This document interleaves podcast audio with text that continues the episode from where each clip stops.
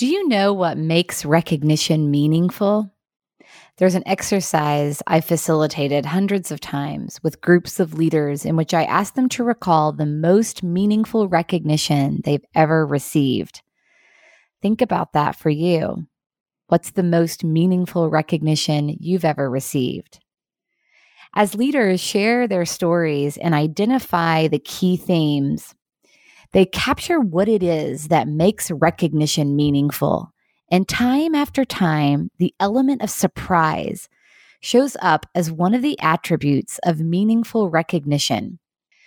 I'm so fortunate to receive accolades and recognition from our incredible clients. And often, after some time with them, I'll get a note expressing their appreciation for the work we've done. Recently, I received that type of recognition via email, but it went a bit deeper than most of those recognition emails. First of all, the CEO who sent it to me is not naturally one to encourage the heart. And I'd never gotten anything from him like that before. The other surprising element was the timing.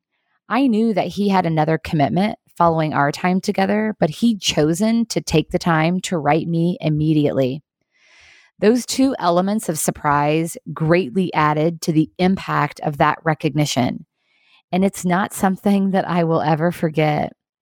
So, how can you apply this concept in your own leadership? What element of surprise can you weave into your recognition? What might not be expected of you?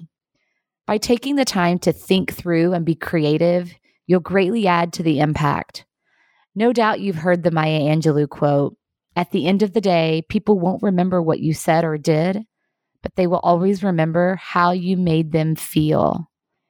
Be a leader who provides meaningful recognition. Create that feeling by adding an element of surprise.